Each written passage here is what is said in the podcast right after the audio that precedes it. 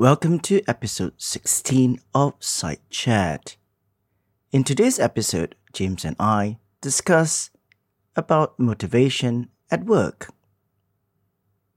If you enjoyed this episode or have any comments or suggestions, please send them to sidechat at omnisci.com or tweet to site underscore chat. I hope you enjoyed this episode.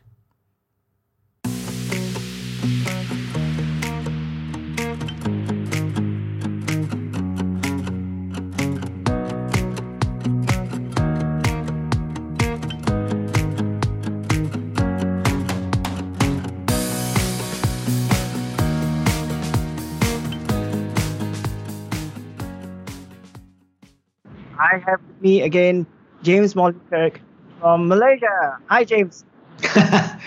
Hello, Austin. I don't know why that sounded so grand of an introduction, but thank you. I'm delighted to be here again. Well, I'm always very grand when I introduce my co-host. well, I just wanted to share with you that I was just looking at some of the analytics as we all do uh, for our podcast. We have uh, actually quite a number of uh, um, subscribers and also downloads for our program, which is uh, interesting to know.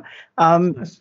And we have people from all over different places that is actually, you know, uh, downloading our stuff. Just to give you a, a, flavor of who they are, we have people from Hong Kong, of course, that's where I am, uh, the States, uh, United Kingdom, Spain, China, Singapore, Malaysia, uh, Germany, Kenya, Japan, um, oh.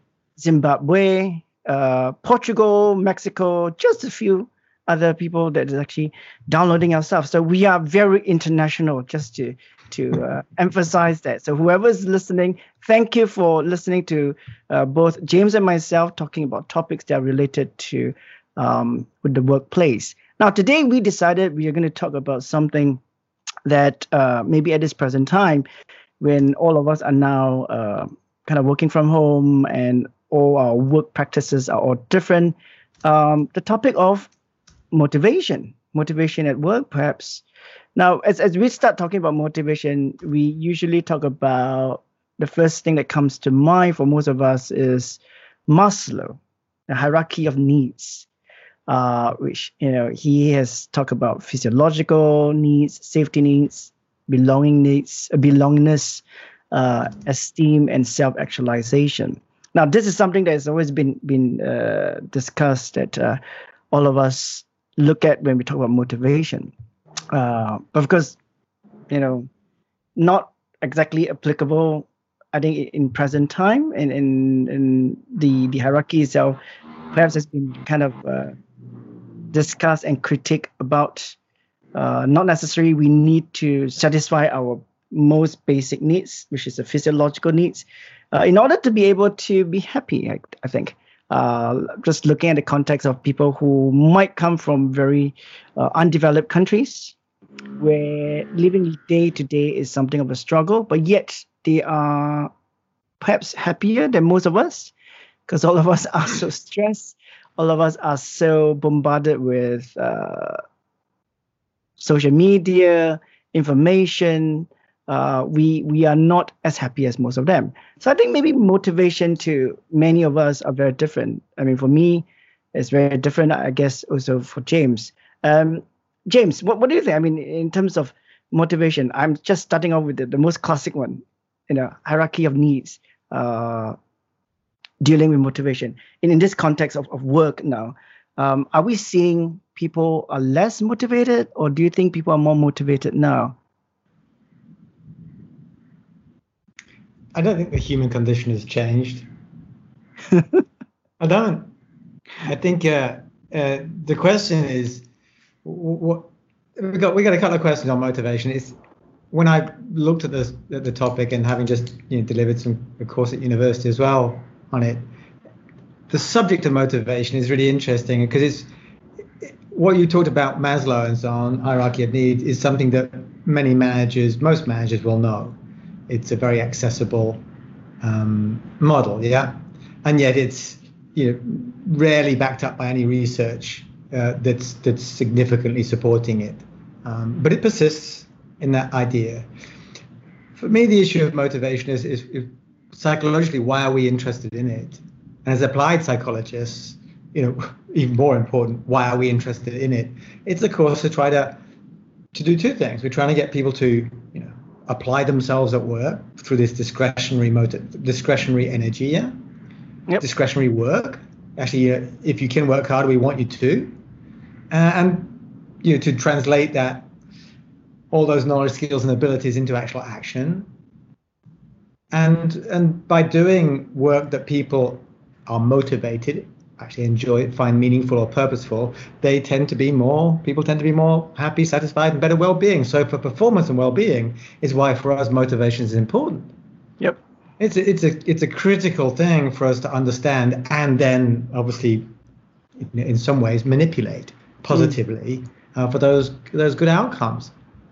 And so when we're thinking about you know w- what is it, you know, of course we can define it. There's some good definitions around um, about this um, energizing, focusing, uh, and maintenance uh, of uh, of discretionary effort. Yeah, I, I find that it, we psychologists have tended, to, certainly how we teach it, we still focus on these, you know, 1940s, 50s, 60s models that are quite static. Look at motivation from the individual point of view. Mm. Um, they're easy to recite. Oh, you need this, you need that. Yep. Um, but very much derived from you know instincts and drives of you know animal studies and behavioralists. Yep. And we've rarely moved on to mm. embrace the more modern approaches, which are much more looking at motivation as you know part of a bigger picture. Yeah, where mm. society, social values, and needs uh, will influence someone's motivations. Mm. Um, so to, you know, so for, for me, the things like uh, you know, Maslow's are certainly interesting. It's a nice route in, mm. um, and yet it's not. It's, it's certainly not fit for purpose. What we're really trying to do with it. Yep. So we should we kind of use Maslow's um, hierarchy of needs as a basis for most of us to understand, mm. and then move on to newer theories. I guess. Um, you know, I don't want to sound too um, uh, technical or too uh, uh, academic, but I think there are a couple of theories that's actually been used outside. Uh, now people are researching and talking about it.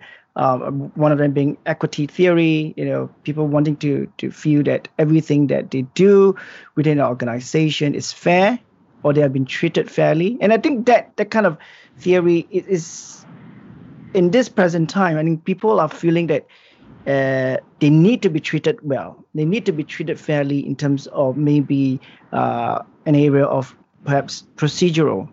You know, if I'm treated procedurally procedurally in one way, James, you should be treated that way too.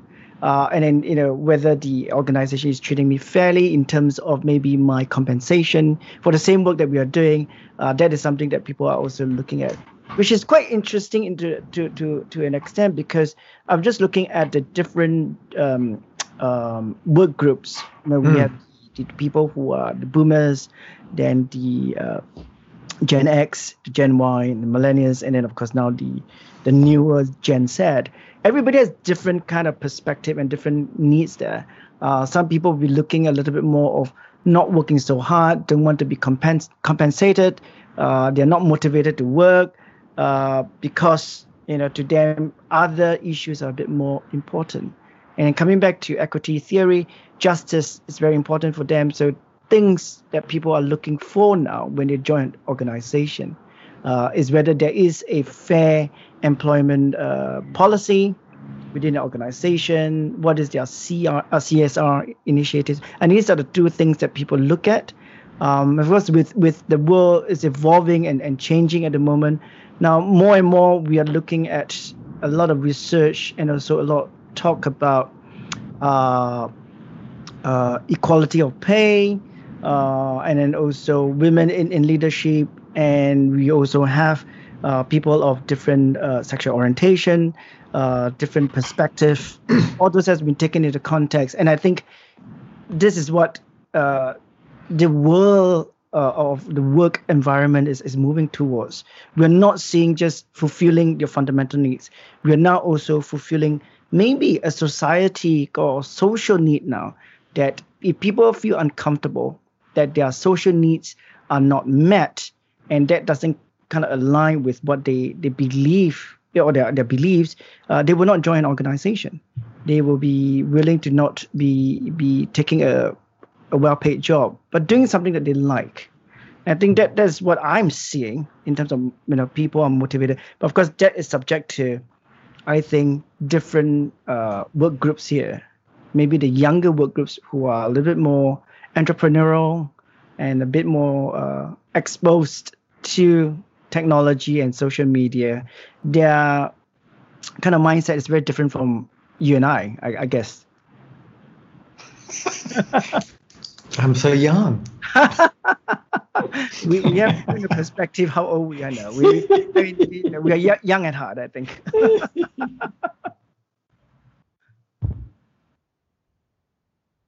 yeah, I mean, uh, yeah, it makes sense what you're saying. There's there are issues of you know our different um, demographic groups. Yeah. Are different things. Um, are they more sensitive to different things that they find more meaningful or purposeful? Um, that that that makes sense. Uh, you know, I think that research is is ongoing. Yeah. Um, the um, uh, equity, yeah, has definitely become yeah, a, a critical factor in, across society these days. Equity theory definitely is is something about you know perceived fairness, which people people find to be important as well in, in choosing jobs. So motivation for for choosing a job.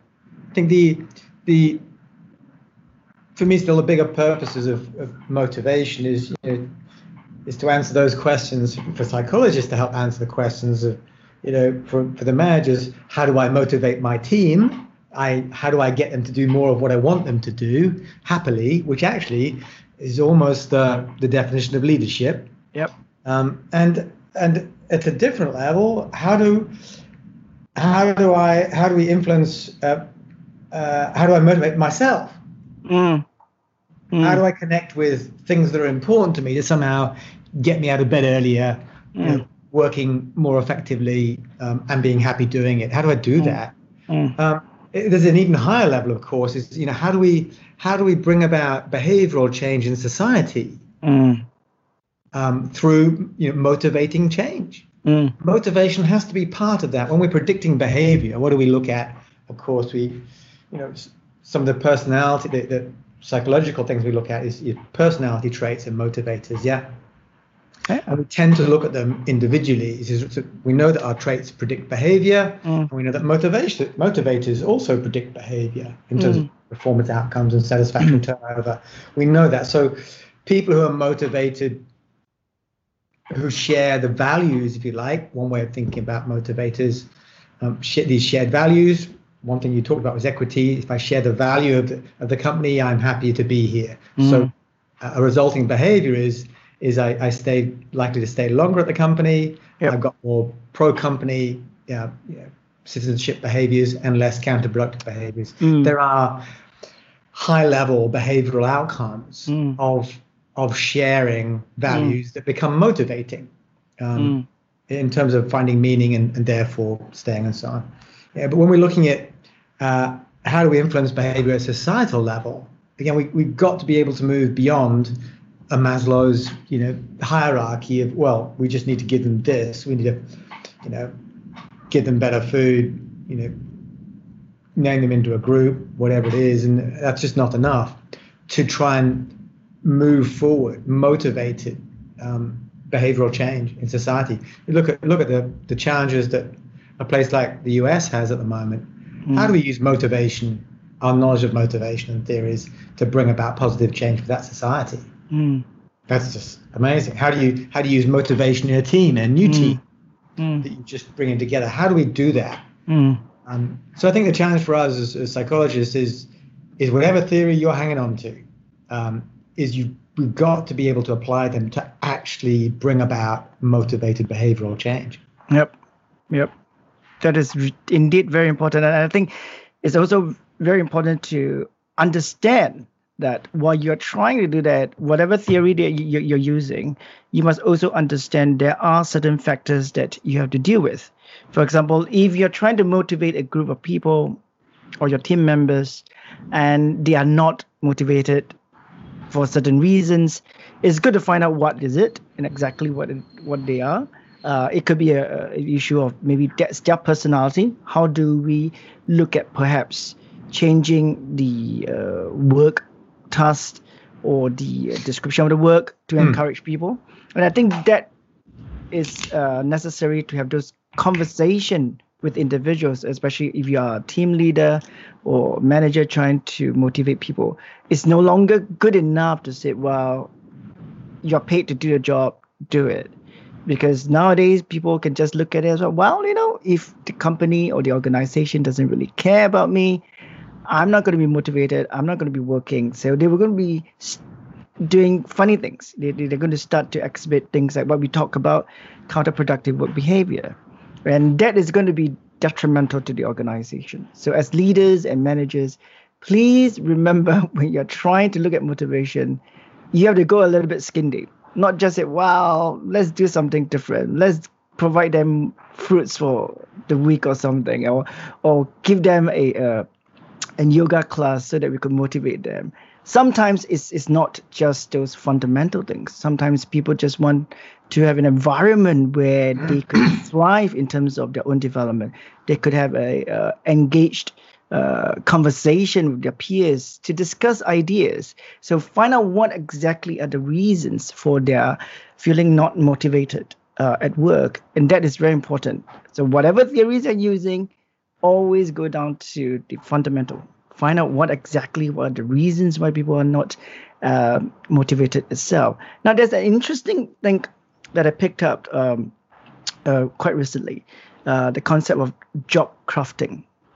Now, mm-hmm. job crafting is more of you know how people could actually shape their job roles to enhance their sense of meaning and motivation. So, for example, as what I was saying, modif- uh, modifying their tasks.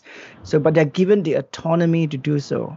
I think more and more we are seeing that at the present moment where uh, or most of us are actually working from home or remotely. How could we actually uh, change the momentum, the way we do certain things, but yet still being uh, efficient in, in, in delivering the, the jobs that we have.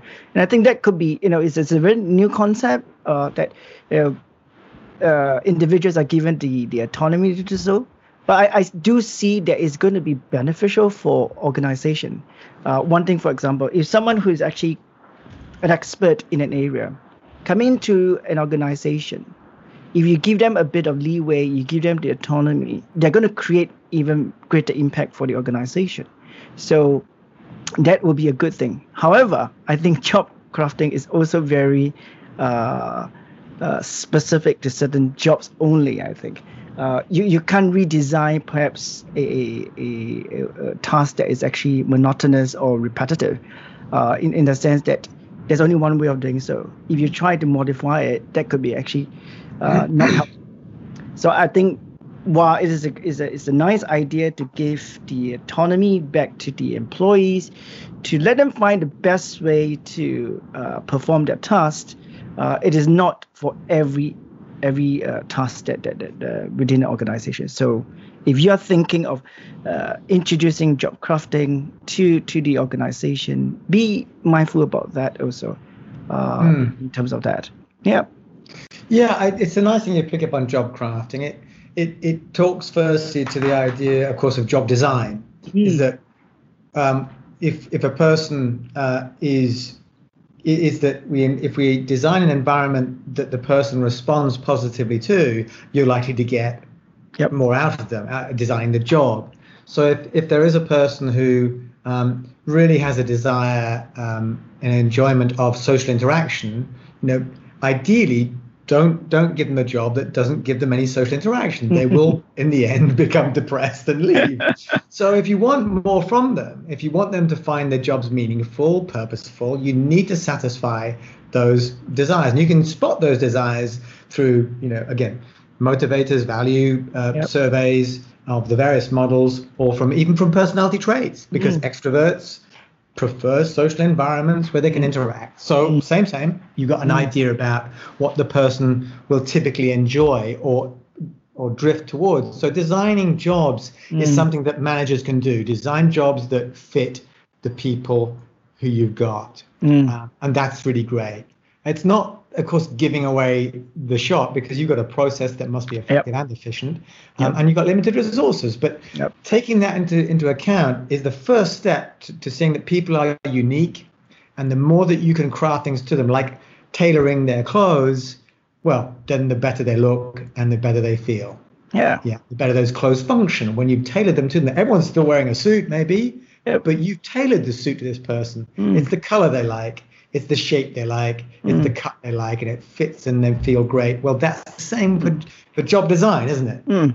You're still mm. wearing a suit, you're still getting the job done, but you've crafted, you, you've, you've designed the job a little bit better to suit that individual person who you've got. You've hmm. adapted mm. the team responsibilities. You've adapted the process a bit. You've mm. given them. A, you've changed the workloads. You've changed the way they communicate. And you know mm. what? For this unique group of people, this unique person, they work better this way. Yep.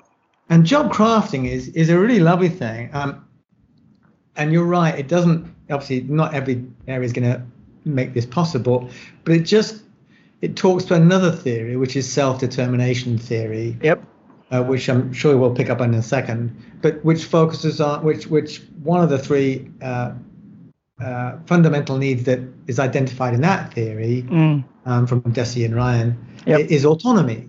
Yep. So of course, when you just the act of giving somebody the choice, a choice, even if it's limited, to adapt the job themselves, to tailor it themselves to themselves, to do their own job design you know, really also not only makes them feel better, it, it allows their competencies and abilities to, to mm. flow better. It mm. makes them feel better at work. It just they're cutting the suit themselves. Yep. If, and that feeds their sense of autonomy as well. And yep. that's again, so you're for those who have that need for the jobs that allow that to happen, um, to provide the mm. opportunity for job crafting is uh, you know is is a home run. Yep. Uh, worth worth worth looking at job crafting with Amy. Yes. Yes. Um, fine Polish very, name. Very very long name. Yes, I, I do um, have that, that, reference too. Yes, which yeah. we will put it on the uh, uh, show notes for sure. Uh, about job crafting. I mean, you're right about the uh, self-determining nation theory, Ryan Deci, Um, autonomy being one of the the uh, component of it, and I think it's true when when someone is given that autonomy, they feel that they are in control they'll be more competent in what they do anyway.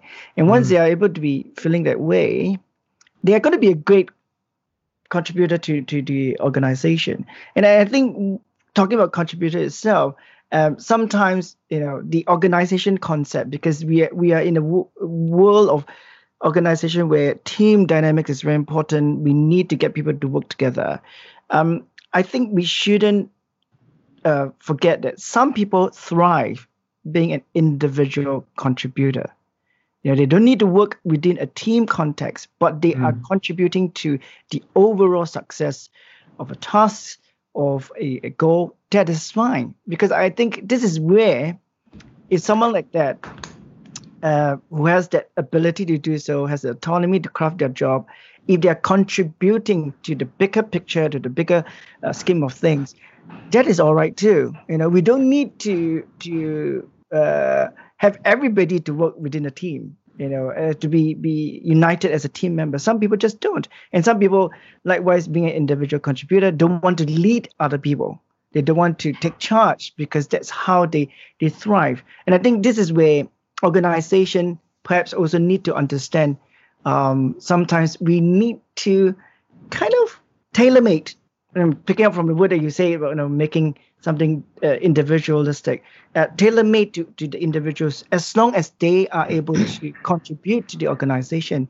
To me, in my mind, that is fine. We don't need to have everybody of the same mold, everybody thinking in, in the same uh, uh thought pattern, because then we we are actually killing creativity. I think we need to be able to have people who are a little bit quirky, a little bit different, uh, to join an organization. And and I think in doing so, we are creating a good mix of different personality, um, different uh, working style. And as long as people are able to work together for the the, the goal and, and the greater good of the organization, um, don't shy away from people who are a little bit different. I think, and that that is important uh, because when you have someone like that, you will have a, a great impact in, in whatever you're trying to achieve in an organization. Um, and talking about individual itself, you know, just now we talk about team, how do we motivate people as individual? How do we motivate ourselves? Um, one, one, one of those uh, theory that we all talk about is, is goal setting theory, and we use that a lot. Yeah. In terms of you know uh, what are goals, and then we use a SMART model to identify those uh, areas that we want to achieve. And I think um, it is still relevant, right? Uh, that people are, are still using it. Um, do you see that using a goal setting kind of uh, model uh, is actually not useful, or do you think actually it's fine? People are motivated uh, using a model like that. Um, uh, absolutely relevant. Um, uh, goal setting theory, um, and I'm just going to pick up something here um, in my notes here um, from uh, Locke and Latham, yeah? Yep. Yeah, this uh, theory is one of the bedrocks still of motivation and practical motivation. Mm. because the evidence supporting goal setting theory, which has developed over time, yes. building up evidence and shaping itself, you know, since the 1970s, um, is very strong indeed.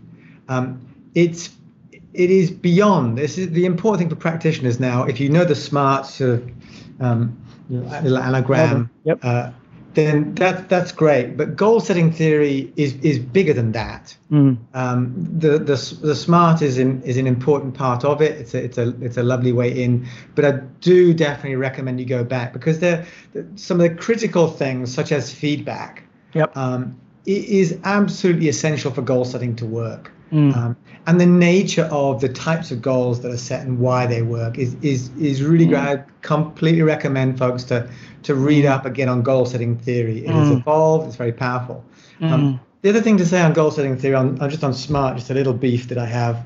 Um, if you if you um, Google, Baidu, whatever, search for you know smart goal setting theory, you often only see smart, and so I, I Mm. already say look for more.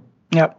And Yep. the, the, the second thing is um, that smart, the R of smart, uh, is is relevant. Mm. It's not realistic. Mm. Um, go back to the original research from Locke and Latham and, and l- see what they define smart as and don't deviate from that because that's linked to the actual research. Mm. Some folks have enjoyed moving smart and redefining them and talking about something else. Well, Mm. those things are not necessarily based on the research. Mm. Um, so definitely have a look at, at, at setting again. And also say, for a bonus, um, is that Locke um, developed uh, in about 1997, I think he, he pulled it together, a, a, a model of the work motivation process Mm. where he linked goal setting theory with things like needs, values, and personality, and, and even organizational commitment. Yep. And again, my sense of, of, of motivation, where we get the most value out of it now, there's a few things I think we need to be doing. But one of them is to be able to see it as part of a process where the the individual and the environment comes together to create motivated outcomes, motivated behaviors. Mm. Um, so, so Locke produced um, in a in in a uh, it was in, in about 97, I think, this with this motivation process model, which pulls it together. Um, so he looks at, at things like task complexity, feedback, and commitment, and ability in the moderators of goals.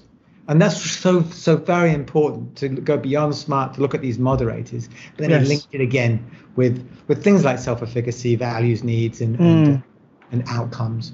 Yeah. Yes, and, and th- those are very very important uh, uh, information to look at. If you you will, if you know, our listeners are interested, please go back and, and look at the the research itself. If not, we can actually link the um, link to the research in our show notes. And then you know to understand what motivation is, it's always good to go back to the um, the, the fundamental research itself. And I, I, know there are a lot of uh, gurus outside that they are using different acronyms for different things. Uh, when, when I think about goal setting itself, you know, in, in the terms of um, um, kind of helping people to to uh, set their goals and in a coaching capacity, I always always ask them not to only just look at smart. I kind of stretch a little bit and say, look, um, to me, grow grow model is also a very good way to look at you know the the the um, your goals itself because sometimes mm. it's good to set a goal but then we don't realize the perhaps the background or even the resources that is required to achieve those goals yeah. and which is why it's very easy to say oh well i'm going to do this and they don't really think about individuals when they do goal setting they don't think about um, how am I going to do this? Or even did they do, one of the things that I always like to ask them is, so what are the potential hurdles that you foresee that's going to happen? Or and if you you know if you do see those hurdles, how are you going to actually mitigate that? And this is one of those things that people don't look at. And and I always ask them to go to grow model because grow model helps you to look at it as in you know what is your goal what is the reality what do you have what are resources you have what are things that you can actually leverage on now and how do you move forward from there and then people don't think about that. They always oh i, I set a goal and that is good. And which i've seen a lot of go go uh, goal setting uh, uh, what they call it, exercises and also um, uh, formats. And questions i always ask people good that you have this goal. How are you going to do this? How are you going to do that? And, and one of the things that's actually stopping you from you know achieving those goals. These are the things that you need to think about. It's not just putting columns. I want to do this. I will do this in three months, and then uh, this is what I want to achieve, and hopefully this will achieve. And I like to unpick everything. This is a good goal, but is this goal too big? uh, is it possible that maybe this is not the right goal at the moment? And these are the questions as as, as psychologists we ask people. Uh, even I, I, ask myself all the time when I put out a goal. I'm like, oh, is this realistic? You know, uh, what is what, what are the things that I have to consider? You know, the pragmatism of it. Uh, and I think that is very, very important. So mm. I, I will add that bit a little bit more. If you're looking at doing goal setting, ask those tough questions. One way of doing so, perhaps, is before you write down on a, a, a form that you've been given by your organization to write goals, think properly. What exactly are you trying to achieve? And a lot of the goals that you write down, they are probably related to each other anyway. So you need to understand mm. what exactly are you trying to achieve here. Mm. I would say go down to the bare bare bones. You know, when you have a goal written down, ask yourself, what is this goal trying to do? What am I trying to do to achieve this goal? What exactly am I doing here? So pare it down again, pare it down until you get the most fundamental goal. Ah, this is the goal that I want to do. The rest of those things that you've been talking about, those are the actions that you want to do.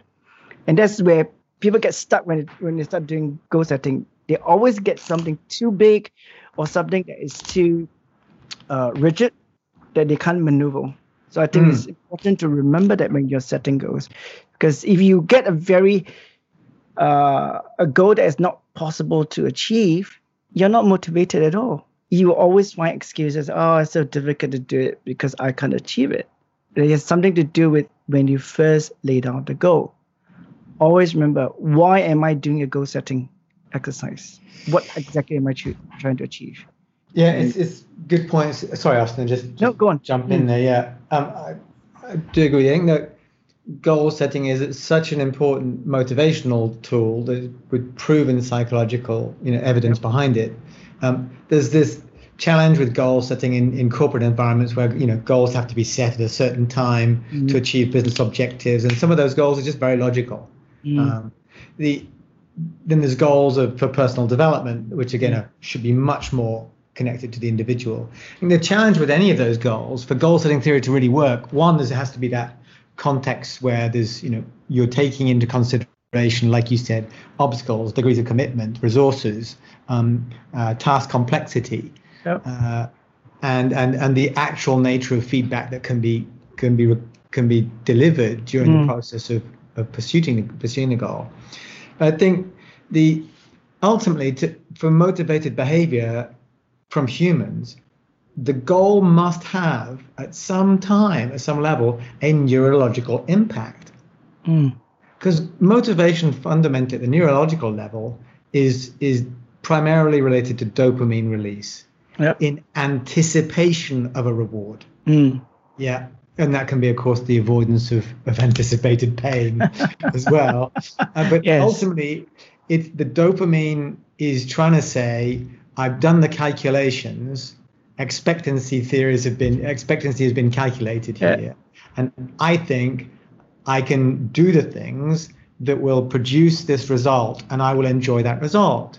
Yes. So then I'm looking at the goal. I'm going, yeah, all those calculations have been done. Uh, this now is motivating to me because dopamine is firing and encouraging me to act. Yeah. So it's the real job of the, mm. of the, the body in motivating is to is to encourage us to act in anticipation that something mm. good or will avoid something bad. Yeah. And if if the goal that you write, either for your team or for yourself, doesn't have that dopaminic reaction, then the motivating not by definition neuro, uh, neurologically it's not motivating you will get whatever the default level of output is yeah yeah and potentially that is then extrinsically driven by money yeah. or obligation mm. so it is a grudging mm. um, pursuit of that goal you don't yeah. get the exemplary levels of mm. performance that you could get if mm. dopamine is, is fired up yep. so you know, it's not about inspiring. It's not about you. People have to be inspired. No, you've got to connect with what is meaningful or purposeful to them. Yeah. And then you're likely to get a dopamine reaction from a goal. Yeah. Well, th- thank you for, for, for kind of highlighting the intrinsic motivation there with the dopamine. Uh, when you were talking about that, it, the first thing that came to my mind was Pavlov's dog, uh, which everybody knows is all well, about yeah, it's there stimulation, uh, stimulus, and, and reinforcement. Uh, but I think a lot of time we were talking about uh, people giving up, you know, pursuing their goal. Uh, it's, it's also the fact that maybe they feel, what's the point? You know, the kind of mentality of learn helplessness. I've done it once, I've done it twice, I no longer want to do it again because it just doesn't work. Mm. Uh, I, I would always say to people, you know, as you said, if you're not able to find the intrinsic kind of motivation or intrinsic uh, satisfaction in a dopamine way, uh, um, re- reconsider what you're writing because it has to have that that uh, that joy of completing that goal, you yeah. know. And and it's and uh, the, the other thing about goal itself is it's not just only completing that goal at that stage. There must be something beyond that that will spur you on to carry on doing so. It has to be a continuous thing. It's not just okay, I finished this goal and that's it. You know, I no longer feel motivated and, and so on. Motivation is that it has whether whether it's intrinsic or extrinsic, it has to be an ongoing process. Yeah. And when you come to a point where you no longer feel motivated, that's where you've what we would call lost our spark. Go and find your spark, as, as what uh, Marie Kondo said. Things that spark in your life. but I, I, I think this is where where you know at this present moment, especially for a lot of people who are perhaps feeling frustrated mm. at work or with what we are facing at this present moment, people working from home, you don't have the luxury of getting out from your, your home to your office, or you're feeling that you are facing uh, redundancy or retrenchment.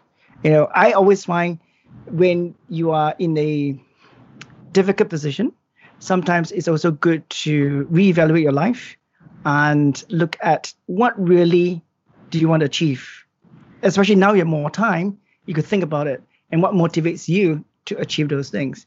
And there's no better time than now, I think. you know, don't wait. Even if you are gainfully employed, one of the things that I, I always believe is it's always good to reassess and reevaluate where, where my motivation level mm. is. You know, am I still feeling so motivated as I first joined this organization? If not, maybe I, I need to seek for something else, right? Sometimes a change of environment, a change of job might be good. So it's, it's worth thinking if you are an individual going through the kind of thoughts in your head. For organization who's uh, who organization who are listening to to our podcast uh, here in our conversation about motivation, uh, it's also good to think about how you could redesign work, workflow, uh, to help to motivate your organize uh, your employees within your organization. And I think that is also very important. Uh, there's so much to talk about motivation, and this is just a snapshot of what we have shared today, as, as usual, uh, from both our insight as, as business psychologists. Um, so if, if you are listening and you think, you know what, you want to ask us some questions or uh, you have some comments for us, please feel free to write to us at sitechat at omnisci.com or tweet to site underscore chat. So we will be uh, delighted to receive any comments or questions. Uh, both James and myself will be uh, uh happy to answer them uh, if we can. I'm sure we will. Um, as usual, James, thank you for your time to uh, chat with us. chat with My me. pleasure, Dr. Austin. Thank you so much.